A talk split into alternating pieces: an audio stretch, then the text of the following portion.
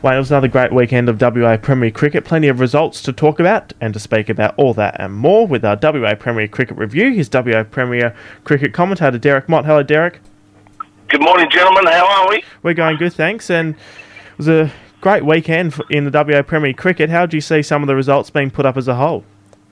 Yeah, some very uh, lively matches going on in, in uh, round 14, day one action, and uh, we, we could see the, the finals picture becoming a lot clearer in the first uh, hour or two of uh, next Saturday's play. But uh, yeah, there's one team that's fighting for its life uh, in a winning position, and another team that uh, could drop out in, in a uh, match between two top six sides. So.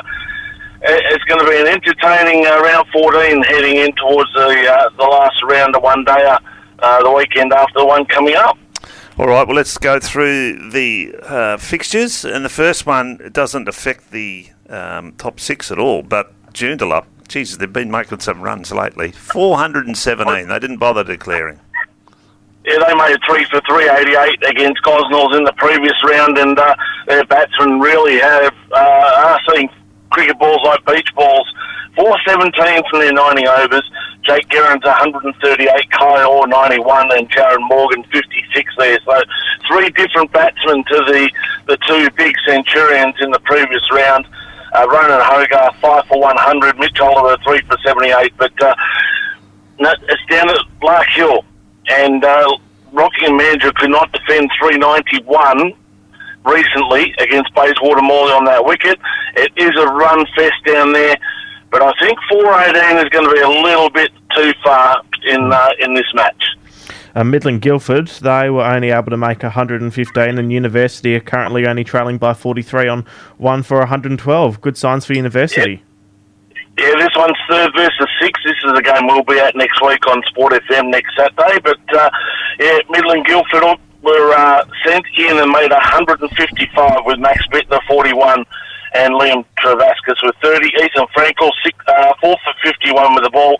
And Ashton Agar, uh, Ashton Agar, I should say, 13 overs, 5 maidens, 3 for 15. Uh, put the students in a great position there. They're 1 for 112 at stumps.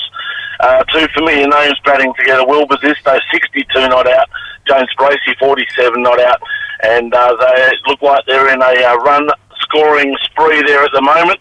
And uh, as we'll mention at the end, uh, this match has a big bearing on uh, how our teams will finish the home and away season. Yeah, it looks like Midland are going to go down there, and then the game we're going to look at next, it looks as though the side that will replace them will be Willetton. They're, they're chasing 173.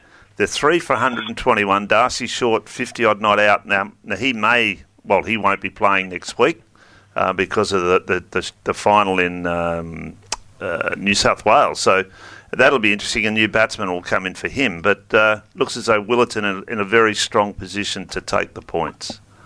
Yeah, the, the Dragon Bowlers did very well last uh, Saturday there in the heat. Midland, uh, Mount Lawley deciding to bat first 173 all out. Uh, Darius De Silva 61 and Elijah Ward Armstrong 42. But Matt Hanna with 5 for 48 and Luke Holt 3 for 18 bowled very well for the uh, Dragons out there at Breckler Park. At Stumps, Willetton 3 for 121, so just 53 runs away from achieving the, the 10 points there. Darcy Short 51 not out, Blair Walsh 40 not out after uh, three quick wickets started the uh, run chase, but uh, you'd think they'd have enough there against Mount Lawley. Uh, they'd need uh, Darius De Silva, uh, Chris Prescott, and Clint Hinchliffe to uh, rip through the Dragons early for a chance to win that one. But yeah, Willetton in the van at the moment. They could sneak into the top six next Saturday. Melville, they declared when they were 8 for 305. Uh, they've set Gosnells a pretty stiff task. The Gosnells are currently none for 2, trailing by 303. Melville uh, had an outstanding innings. It's only taken till round 14, unfortunately, for uh, Melville to have their batting lineup click together all at once, and they posted a score of 8 for 305. Tom Cullen with 103. Fraser Hay, the ever reliable, he made 69, and Thomas Drake Brockman 58. So three men raising the bat there will always put you on the path to a decent score.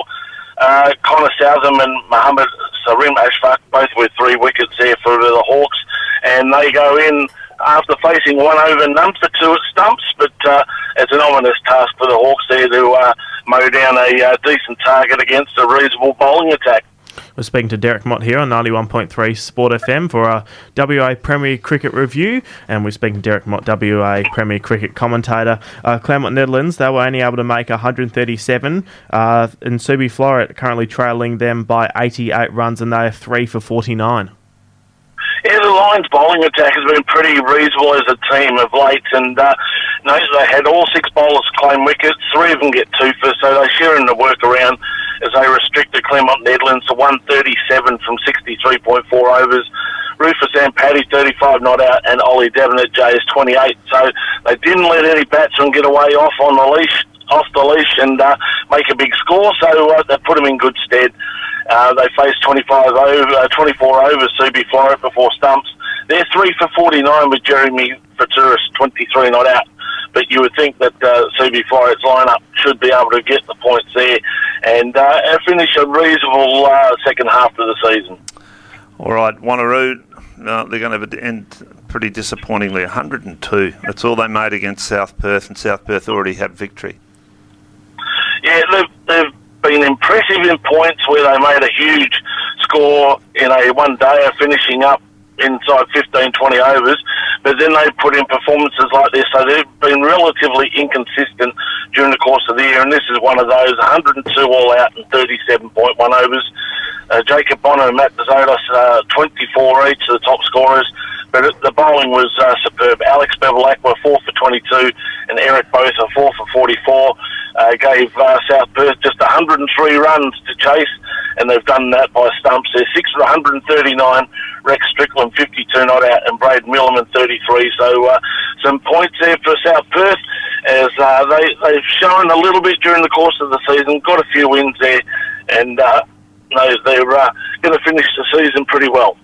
We know how difficult it is to defeat Perth. Bayswater Morley, they put up 194. And Perth, they're off to a good start. They're trailing by 177 runs, and they're currently none for 17. Yeah, so Bayswater Morley need this one to uh, have a chance of hosting an elimination final, give them the bonus there into week one of the finals. They can only make 194 against Perth. Lane Berry 50, Riley Cameron 44, and the pick of the bowlers was John O'Wells with 5 for 46 there. So uh, good work there to keep the uh, the Bears under 200.